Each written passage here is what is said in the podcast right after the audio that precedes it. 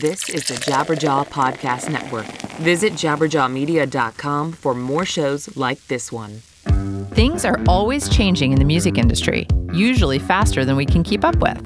For example, did you know that YouTube recently experienced what's being called the adpocalypse? And did you know that SoundExchange recently purchased the largest mechanical licensing agency in Canada, the CMRRA? Welcome to the future of what? I'm your host, Portia Sabin, president of the independent record label Kill Rock Stars. Support for the future of what comes from Merch Table. Since 2002, Merch Table has operated and managed online stores for hundreds of successful musicians, record labels, comedians, artists, and small businesses. Big or small, set up shop today by visiting merchtable.com. Today, we discuss some of the many events that have happened so far in 2017 that will shape the face of the industry going forward. And we also get an update on the status of some of the legislation that will affect the music industry that's currently working its way through Congress. It's all coming up on the future of what?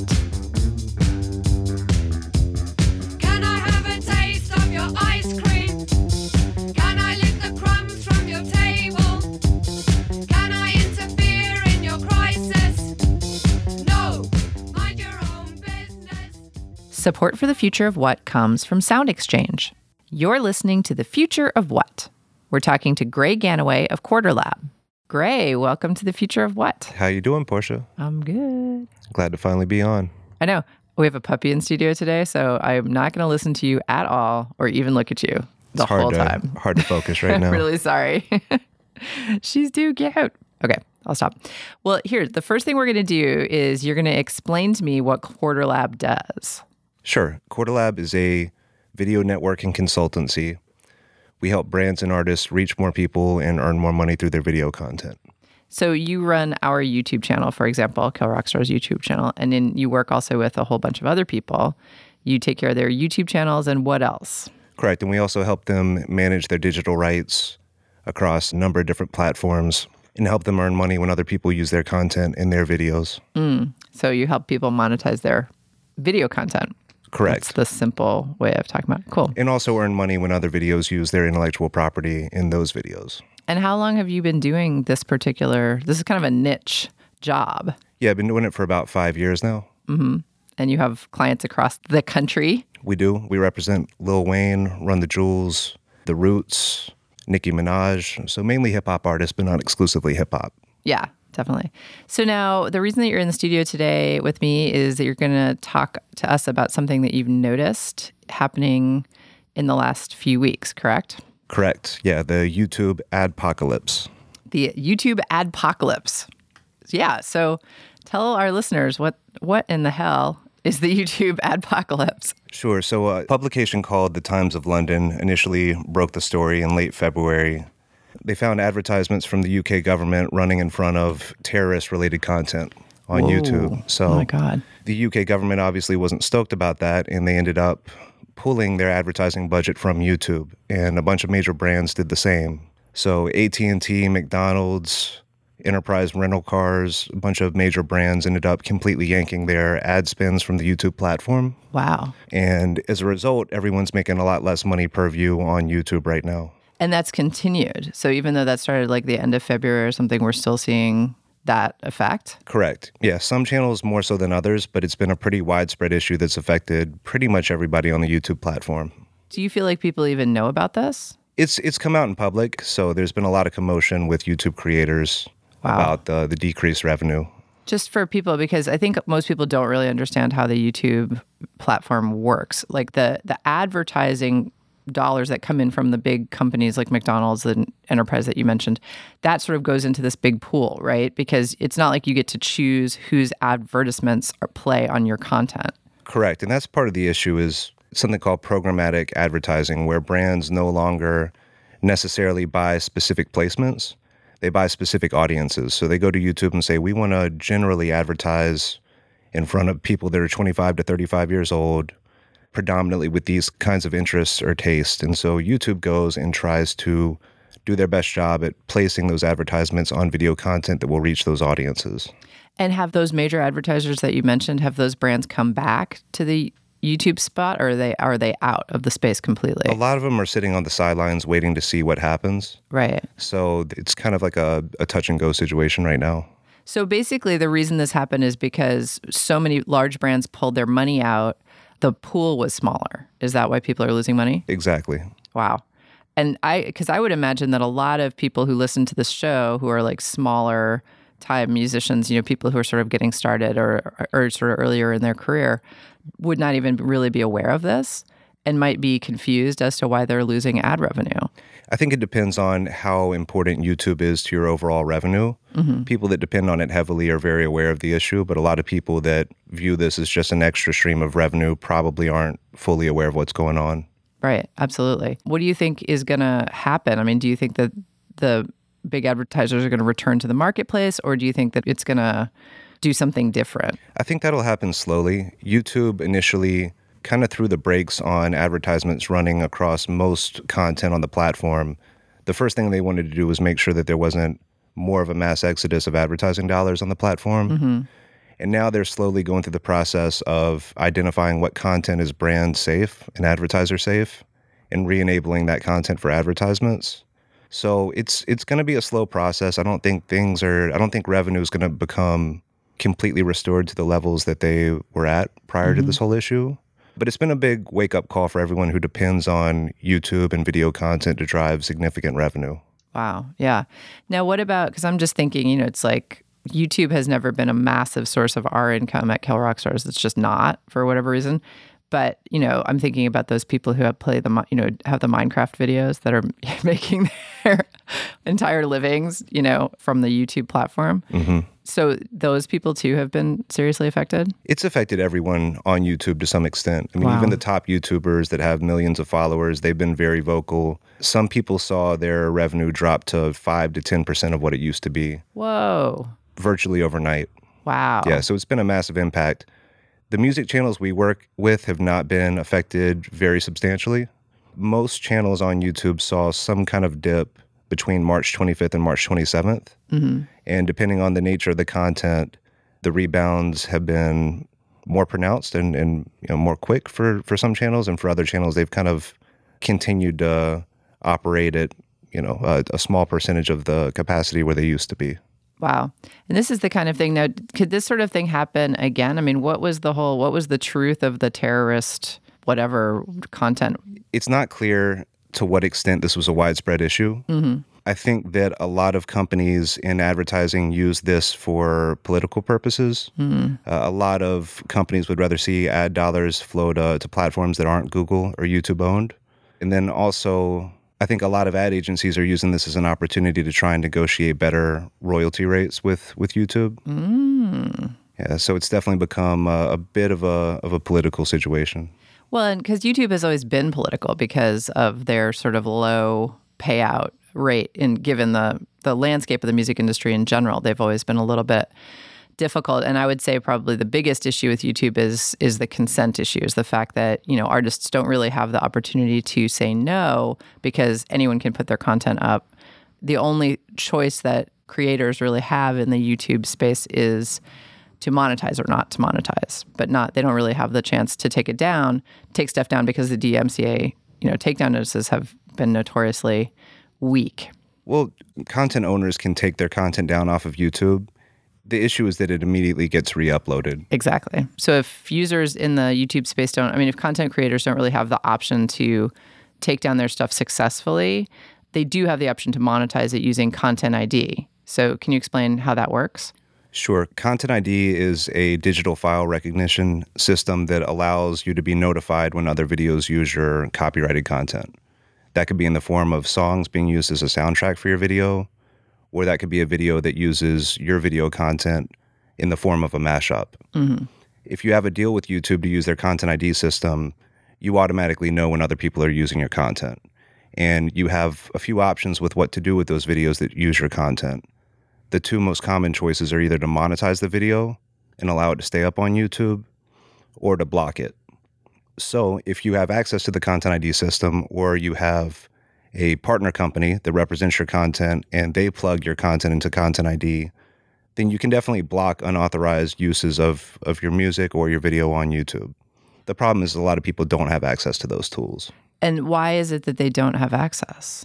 Because YouTube has to vet you and, and approve you to use the program. Oh, interesting. And they're very guarded about that because they don't want people to come in and claim that they have rights that they actually don't. Interesting. So your company is vetted. You guys can use Content ID. Exactly. Right. And that's what that would be the plus of people using your service is that you have access to that, whereas That's an one- individual wouldn't Correct. necessarily. Yeah, that's one of the advantages is we can monitor exactly who's using your content, let you know, and let you decide if you want to block it or allow it to stay live on YouTube and just collect the, the money on your behalf. Have you seen any changes over the last five years in how that's working? Because I got I, I get the feeling and this is just totally, you know, my own five last five years feeling that there used to be a lot more sort of like people uploading content like crazy and you know in unauthorized ways and then people having to be like knock it off knock it off i feel like almost maybe people have learned a little better in the last five years that it's not as frequent but that's just my gut is that are you seeing that Not at all. No, it, depending on totally wrong depending okay. on the artist we work with. Often when a track is released,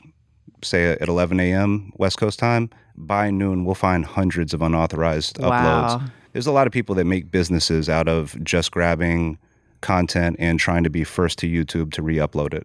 wow but then what does the what what's the benefit to them if it gets instantly blocked If it gets blocked, no benefit, but probably nine times out of 10, it doesn't get blocked. Oh wow There's enough content that slips through the cracks for them to, you know, collect some ad revenue here and there. And, and in aggregate, it's probably substantial money. Wow. Oh, there's so many crazy loopholes. I love it. But it's interesting as the you know as the music industry grows and changes every week. You know, there's always something new happening, and it's interesting that this is happening right now in the in the YouTube space because I think a lot of people have been sort of waiting for the other shoe to drop in the YouTube space for a long time, just for that exact reason. You know, are people going to continue to allow their music to be utilized in this way? And not that there's that much we can do about it, but you know, except make a stink. Sure. Yeah. I think there's a couple of viable routes that YouTube could explore. One of them is obviously providing a more favorable revenue share to mm-hmm. the, you know, the intellectual property owners. I don't see that as very likely, but that would be a very welcome change for, you know, for everyone in the music industry.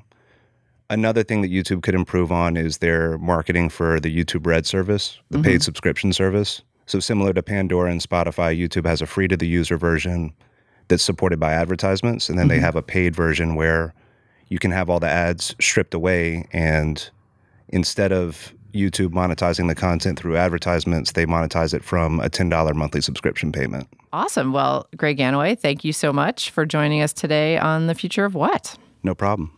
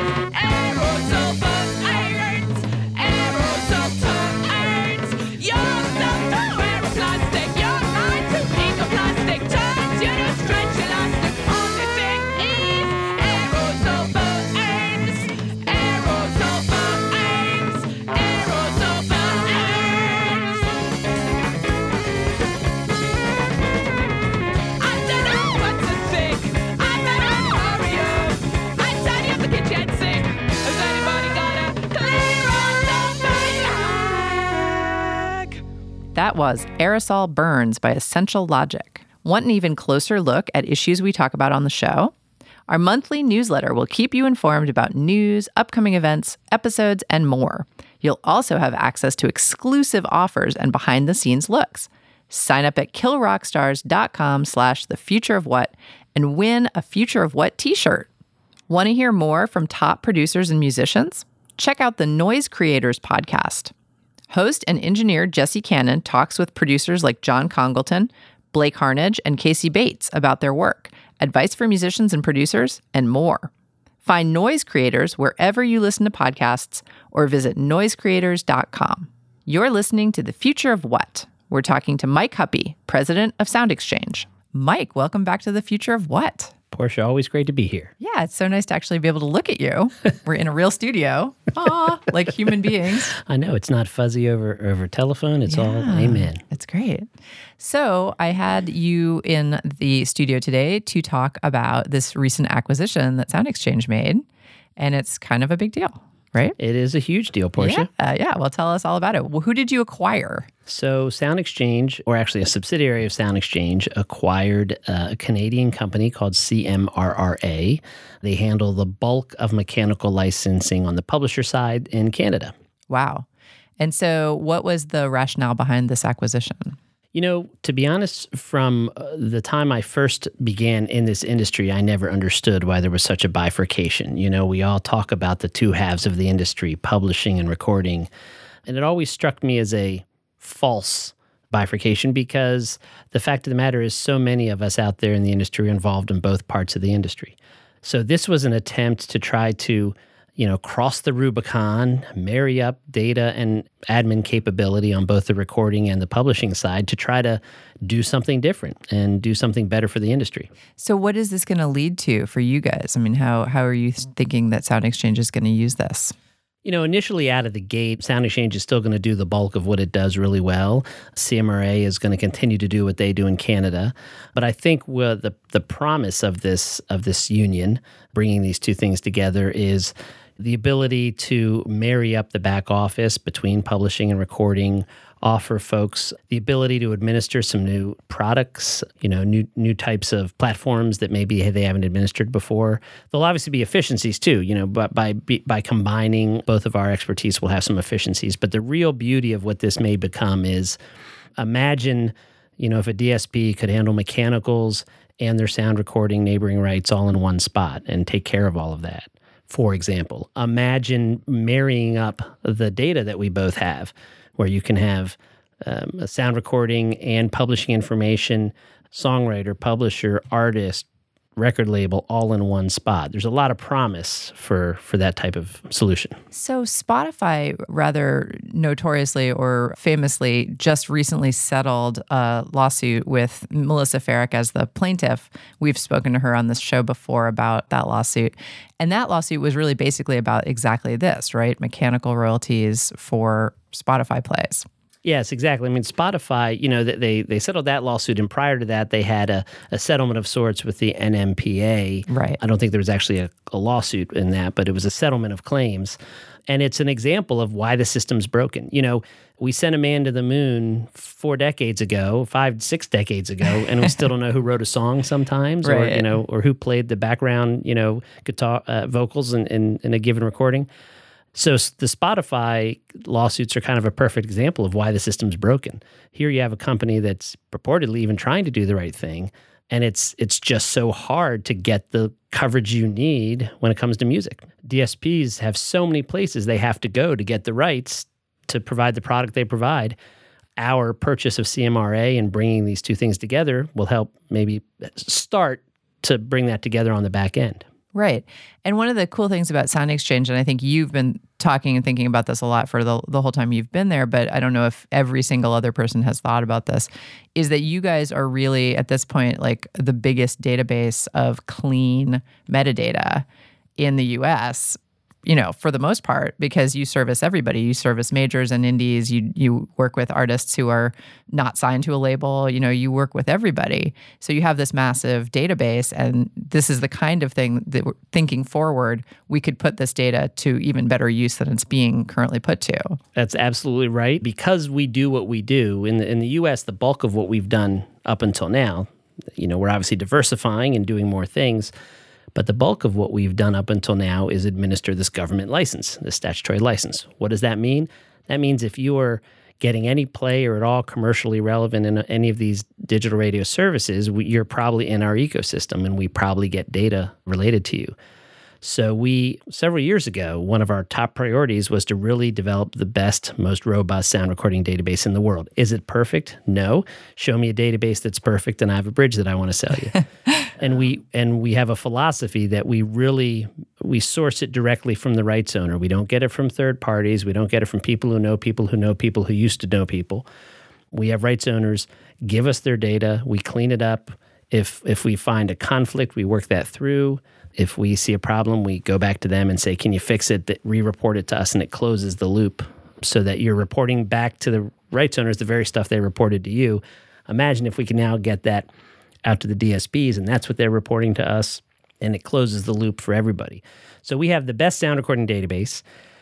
And you know, when you think about publishing, and you know, if you're a publisher or a songwriter and you're working with a DSP or some other user, they typically don't report songs. They typically report recordings, right? So when Pandora or Spotify or SiriusXM deals with publishers, they're probably sending them recordings out of the gate. So the fact that we have a really good recording set underlying that is a very good first step, even towards the publishing issue. Absolutely. And I think that this whole issue is complicated. I mean, we probably always need to touch on this when we talk about it, although at this point it's probably really boring for you because it's like Never boring. Never boring. the problem the the problem with metadata is metadata, right? It's it's that it's that people have to deliver proper metadata or else you guys are hamstrung from the very beginning. And so the way that SoundExchange does it where somebody sends you metadata, you clean it, you send it back, you say, is this correct? Well, if it is correct, there's these three problems, and these three other companies say they also own this song, let's say. And then we all have to figure it out ourselves is amazing because, I mean, speaking as a record label owner, we're not perfect. You know, people aren't perfect. And when they put together their metadata, they're not perfect necessarily. And it's it sometimes takes that. I sometimes I need help. You know, I get lists from SoundExchange, and I still to this day will get something from Sound Right. Exchange where I'll be like, oh wow, hey, I, you know, this is something I didn't realize we had a problem with. I need to look at this. Well, and that makes sense, Portia, because I'm guessing you didn't get into the performing industry as you as you have and are, or the record business to have really great metadata. It's not what drives, you know, performing artists. It's not Right. what drives songwriters. And you know what? We don't want that to drive any of them because songwriters, artists, they're best used to our culture and our society is to go out there, be creative, bring us great music.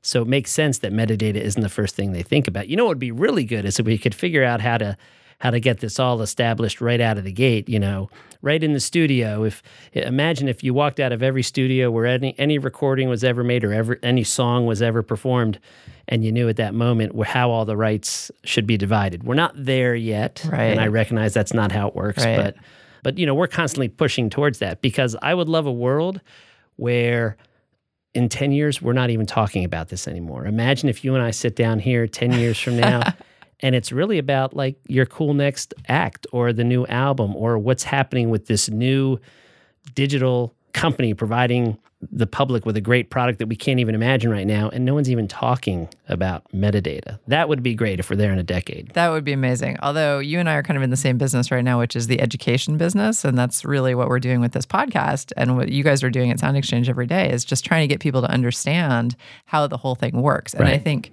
one of the reasons that you that we constantly have metadata problems is every day there's a new band walking into a studio who doesn't understand how what they need to know, what they Right, need to right. have in terms of making their metadata clean. I mean, I didn't know it when I was making my first record and I was 28 or whatever. It's like I didn't know anything about this. So, and then I didn't really know enough people who knew it either. So we have to put these resources out there and just keep going and going. I know that's a bleak future for you. 10 more years of explaining 10 how this works to everybody. 10 years will go by in a flash you know and and it's and that and the problem gets even more complicated because you have on the recording side you might have artists and labels and non-featured and you know featured and then you've got the whole publisher side where you have songwriters represented by publishers and they also have someone doing their mechanical rights and maybe someone else doing you know their performance rights and maybe somebody else handling their sync. It's not a streamlined system you know. If you were going to build this business from scratch and set up all the systems you probably wouldn't build it the way we we have it now. It may have made sense 15, 20, 30 years ago, eh, you know, in the time of CDs or LPs or piano rolls. But it's a lot more complicated now. And the thing about the digital world, first off, there's no international boundaries. You know, everything's global. The digits no no no border, and you have it's not where you have either a performance or a recording. You have all this variation in between. There's downloads to streaming to tethered downloads, in addition to CDs for those that are still buying CDs. The the paradigm that was designed three four decades ago just doesn't fit today, and and we're just trying to move it into a better place for the digital world. You know, we call SoundExchange, we like to say we are digital natives. We have the luxury of being born into the digital ecosystem for the digital ecosystem. Like that's why we were created to do this. And we definitely recognize that that's a benefit and something we should be thankful for because it's a lot easier when you're born into it than trying to adapt something that that was created 80 or 90 years ago. Right. And you know, I say all the time on the show that this this music business is basically a patchwork of historical accidents. You know, it's Yes. and we all have to deal with that every day. We just Yeah. have to be like, okay, well, here we go. So you guys are lucky that you were created specifically to solve a problem in which we already we do have the tools Right. to do that. That you weren't like, hey, we're- in 10 years we're going to invent some tools. So for now, ha- have a stick. You know? Right. There's this thing called fire. yeah, you guys, it's going to be really cool. And it's not even just on the business side. I know SoundExchange is based in Washington, and obviously much of the country is not. But even in Congress and even in Washington, you're seeing this type of irrational business concept starting to make its way in. You know, you're starting to hear people talk about the need to have streamlined data, have people have access to data. If we want these new business models to work, people need to know who owns what in what territory. You know, that's one thing that you say that even you are are still correcting your metadata and then. Now and then, metadata changes all the time. I mean, every day, catalogs of recordings or songs are bought and sold, or you know, or you switch from one aggregator to a different aggregator. It will never be perfect. It's a it's a never ending task. But it's gotten to the point where all of these policy issues that bubble up in Washington are even talking about things like databases and metadata and ownership and you know the fact that there's people in Congress using the four letters ISRC is an interesting thing. wow. So That's a big deal. I think they're using some other four letter words too. but, uh, I probably won't mention those. like help. That isn't what I had in mind, but that is one. I think that would work. So, do you guys have any intentions of acquiring any U.S. publishing mechanicals organizations, or do you want to move into that more? No, I mean that's that's not. You know, first off, we this was the first step to purchase CMRRA with an idea of sort of marrying up the data mm-hmm. and tr- and you know it's a Canadian organization, which is there's a lot of obviously synergy between Canada and the U.S. There's a lot of North American interests, you know, as North America.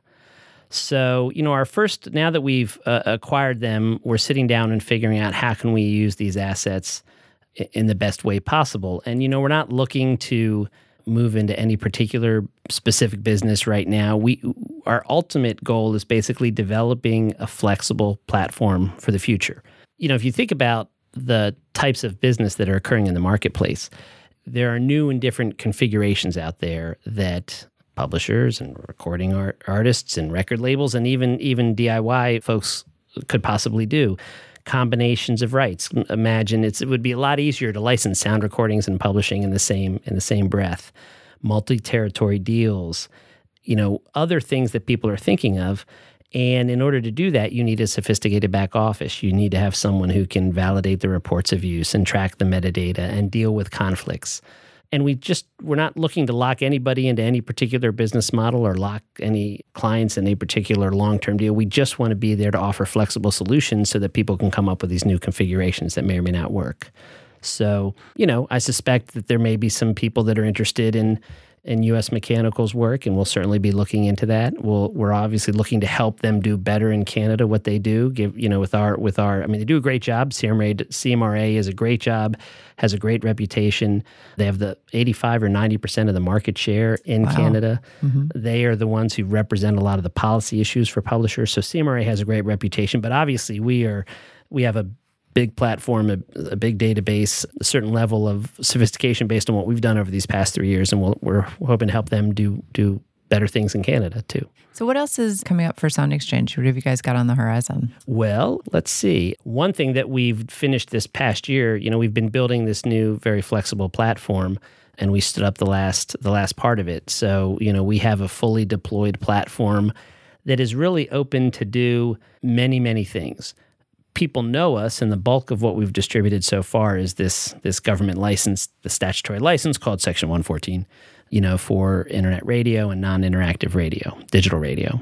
But we are already using that platform to do other things. We are administering over a dozen direct licenses already, and we're looking to do more. You know, again, if if people want to go do whatever they do in the marketplace, we just want to be there to help provide the back office. We are administering some of the class action settlements that you've read about, in particular pre 72. The mm. big pre 72 settlements with the majors and with Merlin, we're paying out the artist share of a portion of it. We are doing data integrity work with some very big DSPs where they send some data to us. We help clean it up and match it and give them better information. So we're doing all of these things. Another thing that we've done recently is try to spread ISR, the, the gospel of ISRC to the world. You know, ISRC, I assume most of your listeners know, but ISRC is sort of the unique serial number for a sound recording. And we believe the whole point of having that is so the money flows the right place and people know who owns what. So we actually have on our website, you can go there and you can look up, we have our whole ISRC database made available to the public and we're trying to expand that, maybe do an API and working with some beta testers at the DSP level to try to start that back and forth flow of data that we talked about. So those are just some of the things you know that that we're working on. And now with CMRRA, maybe we can bring some of those solutions to the publishing world. Wow, this is very exciting. So I love it like I said, it, there's a lot of creativity in the marketplace where you have different types of entities coming together to try to offer more services. But this is really the first time in history, at least that we're aware of, that a collective management organization like ourselves has united the administration of sound recordings and publishing under one roof. You know, there's a lot of publishing publishing combinations or recording recording combinations. Sometimes there's international combinations on the publishing side. There's some examples where you have a US publishing group and a European publishing group. But as I said, there's this belief in our world that it's the Rubicon you can never cross from recordings to publishing, and we think it's the first time they've ever been brought together under a, under a CMO like this, and it just makes ultimate sense. I think I've mentioned this to you before. But, you know, I teach this class at Georgetown Law School, and the very first day I have a chart. It's called music law. It's a class on music law, and I have a chart, you know, that attempts to sort of talk about the music industry. It has these four quadrants and it talks about what the different parts of the industry do. And it you know as as their eyes start to roll back in, in the back of their head and i bring them back around and they finally you know we get to the end of class and i say by the way you're all lucky this is law school and not business school. Because if it was business school and you do anything that looked like what's on the board you would fail out in a heartbeat. Because as a business matter it doesn't make sense. And even this whole this whole i mean you know you you you probably your record label you probably dabble in publishing and own some publishing right? You're a performer you probably have some songwriting. Many of the labels we service as SoundExchange including the biggest and and many many indies all have publishing interests. Many of the performers we pay are also songwriters. So this concept out there that there are these two siloed parts of the industry has never made sense to me and and this is just an attempt to try to break that down and try to bring them together and make everything work a little bit better. We want to get to that world where we're not even talking about metadata. and on that note, Mike Huppe, it's always a pleasure. Thanks so much for joining me today. It is a pleasure being here. Always happy. It's a great podcast and really love that you're doing it and we love we love everything that you're trying to to make happen through it. So thank you. Thanks for coming on the future of what? Thank you.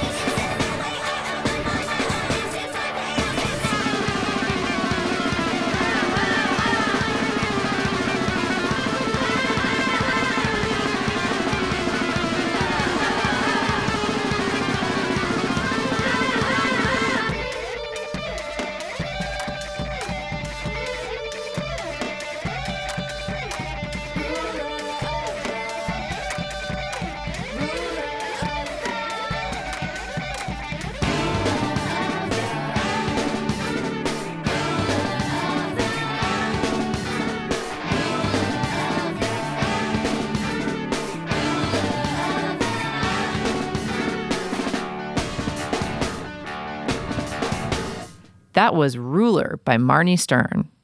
You're listening to The Future of What. If you're enjoying this program, like us on Facebook and become a subscriber on iTunes. Support for The Future of What comes from Merch Table. Kill Rock Stars has partnered with Merch Table for almost six years now, and they've come through for us in a lot of ways. Like when the comedian Kurt Braunohler wanted a face towel with his face on it, Merch Table found a way to make this, and it's been one of our most popular items in our mail order store. KRS loves Merch Table. You're listening to The Future of What? We're talking to Daryl Friedman of the Recording Academy. Daryl, welcome to The Future of What? Always great to be back. Thanks for having me again, Portia. So, we had you on today because we haven't had an update from the Recording Academy in a while. And I know you used to be in charge of their advocacy efforts specifically, and now your role has expanded. Do you want to give us a little insight to start off with, with the efforts that the Recording Academy is making towards advocacy right now? Absolutely. In fact, what you mentioned about the expansion is really a reflection of the place that advocacy holds at the Recording Academy. Um, we had advocacy as a separate department from our membership division, and we decided to merge those two because really our best advocates are our members. And what our members ranked very highly as an interest for them and a benefit for them was to get involved, to be advocates, to see change happen, and to be part of that process. So now the division is actually advocacy and membership, and they're combined unit running together. And I think it just reflects the change of how artists and music creators and songwriters are seeing their roles as advocates.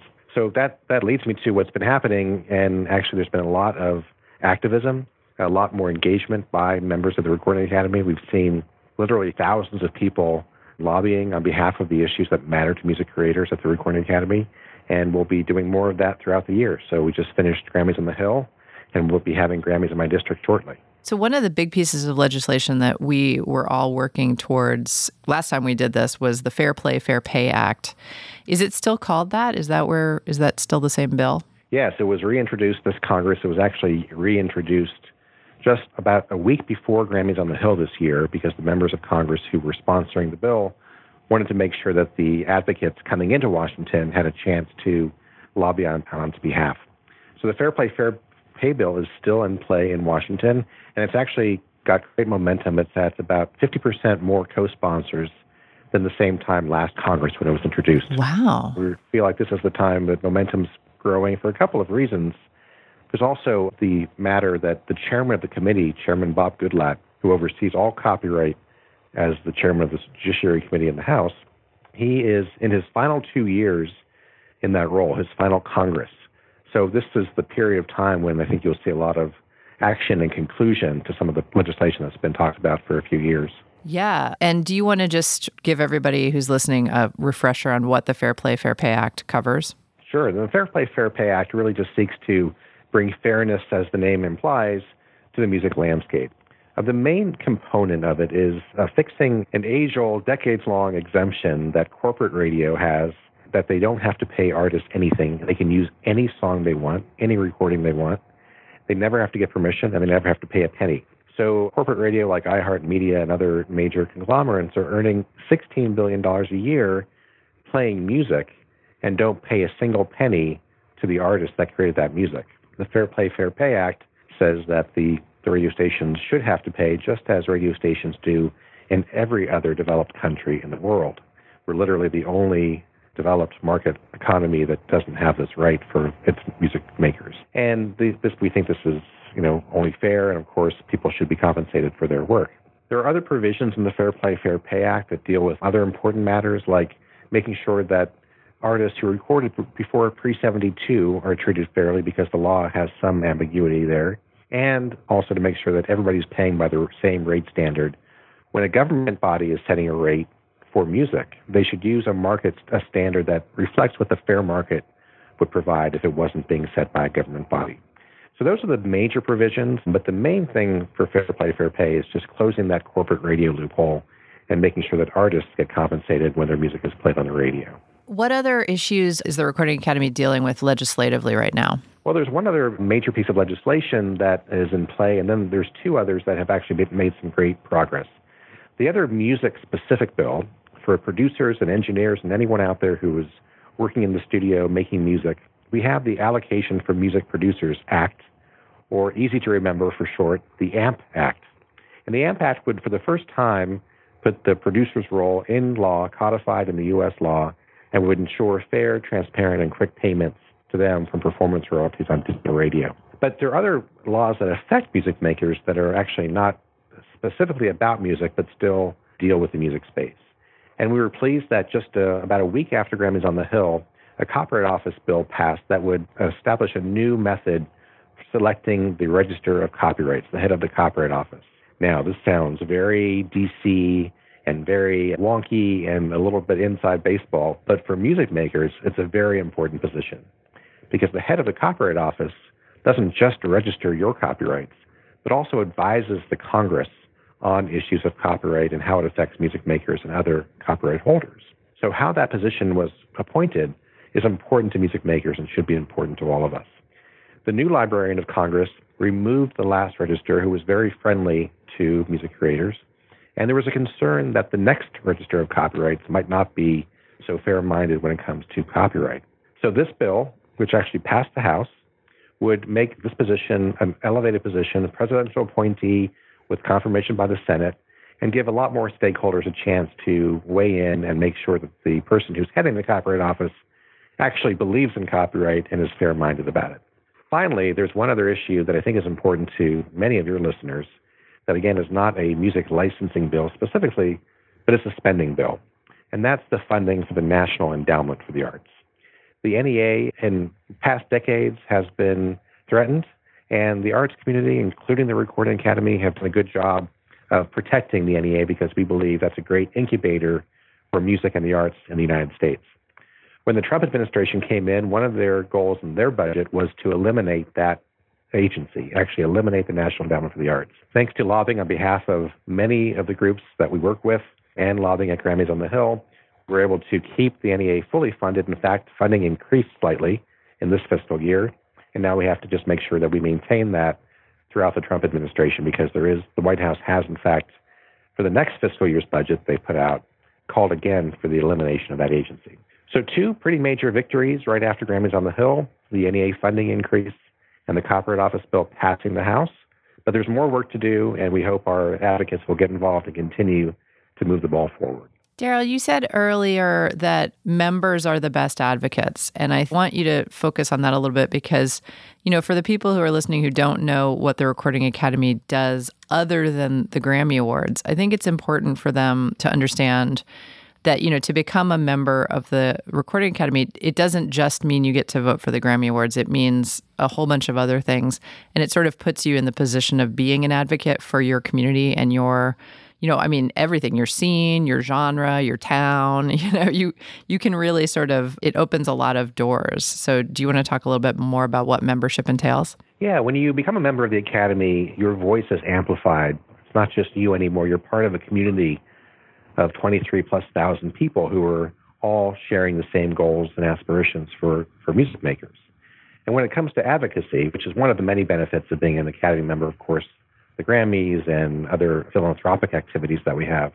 But when it comes to advocacy, it really is a way for people who feel like maybe they don't know how to make change happen. Maybe they don't feel like they could call and get a member uh, meeting with their member of Congress. It gives them a broader voice. So, as a member, you can become part of many of our programs that amplify your voice, connect you with other members of our community, and make sure that your voice is heard loud and clear. For example, we have a program called Grammys in My District each fall, where we had thousands of people all across the country. When Congress was in recess and home, we had our members going to those congressional offices, knocking on the doors, and saying, Congressman, hey, we are constituents. We are the people that elect you. We are the people that hire you. We're the people that can fire you. And we believe that you should be promoting sound music laws when you go back to Washington. And that's a very powerful experience from both standpoints, both for the member of Congress who sees his own constituents coming, making time out of their day to come to their district office, and a great, powerful activity for the member of the Recording Academy who maybe couldn't get that meeting on their own, but because they're part of our academy, our community, we can set that up for them and make sure that their voice is heard. And that's been very I mean that's been a very successful program because I've been involved with it since the since it started and I mean we had like double the numbers last year than the year before, I think. Yeah, it really went from 100 the first year to about 1,000 the second year to 2,000 the third year. And we don't know what to expect the coming in, in about four months. But it really just shows it shows a couple things. One is that the effectiveness of advocacy. We actually get more co-sponsors now and more support for bills at that program than we do for any other program we do year round. But it also shows that music makers are becoming more engaged and more active in defense of their livelihoods. And we've seen that over the past few years where music makers are really starting to pay attention, becoming very knowledgeable and educated about these issues, and when the time comes, taking action, literally taking time off from work and going to see their congressman at home and making the case for their community. Absolutely. Yeah. So that's an exciting thing. And there, you know, one of the things I like about the Recording Academy is that you guys are a very much a living organization. I feel like, you know, from what I understand being on the board in the Pacific Northwest, there are trustee meetings every year. And at those trustee meetings, people really you know, they bring the views of their group and they argue about stuff and things change. You know, it's not monolithic and it doesn't just stay, stay the same year after year, which I think is pretty exciting in this day and age. Like I pretty I'm pretty excited about any example of a body that can like discuss things and then change rather than just be entrenched in their own positions forever. Not that we would know anything about that. right, and that never happens in Washington. No, not no, at all. True. I mean, we're a very democratic organization, and just to give you a great example of this that was very meaningful for us, for years the Grammys has had a album of the year category, and there's a record of the year category. People always get these confused. Record of the year category goes to the artist and producer, and the song of the year category is for the songwriting itself, which goes to the songwriter. And sometimes it's the same recording that can win both, and sometimes it's different recordings. But the album of the year category had always gone to the artists and the producers. And the songwriting community in those chapter boards where everything starts, sort of our laboratory, they said, hey, you know, the songwriting is, of course, critical to the album's success. The songwriter should also get rewarded with a Grammy if that wins Album of the Year. They brought that to the national trustees. The trustees discussed it in committee, brought to the full board, just passed, and we announced a couple weeks ago that songwriters are now the recipients of Grammys for the Album of the Year category. It's democracy in action, and it, the members always get it right. We're very proud of the work that they do and the dynamic changes that we have in our academy. Yeah, it is. It's pretty. It's a pretty cool organization. I've been. I've enjoyed being a, a part of it, and I think you know when you get to the grassroots level, it's particularly interesting. We looked at some graphs the other day, some charts about membership across the whole organization and demographics and age and race and everything, gender. And it is a really interesting organization in terms of, you know, it's like obviously in the Pacific Northwest, we've got a much higher percentage of Asian Pacific Islanders than we uh, than the rest of the country, but that's because our chapter includes Hawaii. right, that's right. But it's just it's just a it's just a cool organization and it's very inclusive and very democratic. So, what do you guys have coming up? I mean, what are what's sort of on the horizon for you guys, big picture for the Recording Academy, you know, down the road? Well, for our advocacy efforts, the main thing we're gearing up for is the Grammys in My District program, on October 18th. So all of our members will be notified shortly that that's the day, that if they can take some time, we will set up meetings for them and put them in groups together to go visit the members of Congress during the recess when Congress is at home and when they are really there to listen to their constituents. So we're hoping that will be a major initiative again. As, as I said, we went from 100 to 1,000 to 2,000. So we don't know how many people will do it this year, but at some, my dream is someday for all 23,000 members of the Recording Academy to be out there knocking on doors during Grammys in my district day and making that difference. That'd be amazing. Well, Daryl Friedman of the Recording Academy, thank you so much once again for coming on The Future of What. It's always a pleasure, and thanks for all the great work you do, Portia.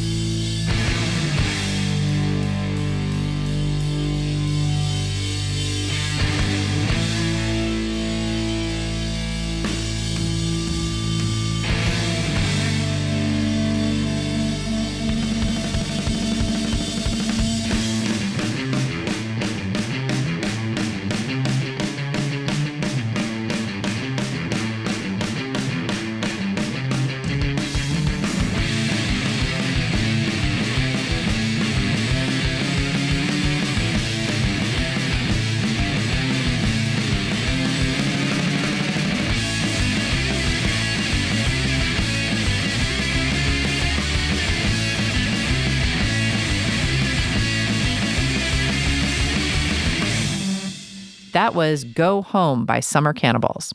And that's our show. The music we played today was used by permission. You heard Essential Logic, Marnie Stern, Summer Cannibals, and of course, our theme song, Mind Your Own Business by the Delta 5. Subscribe to our podcast on iTunes and leave us a review.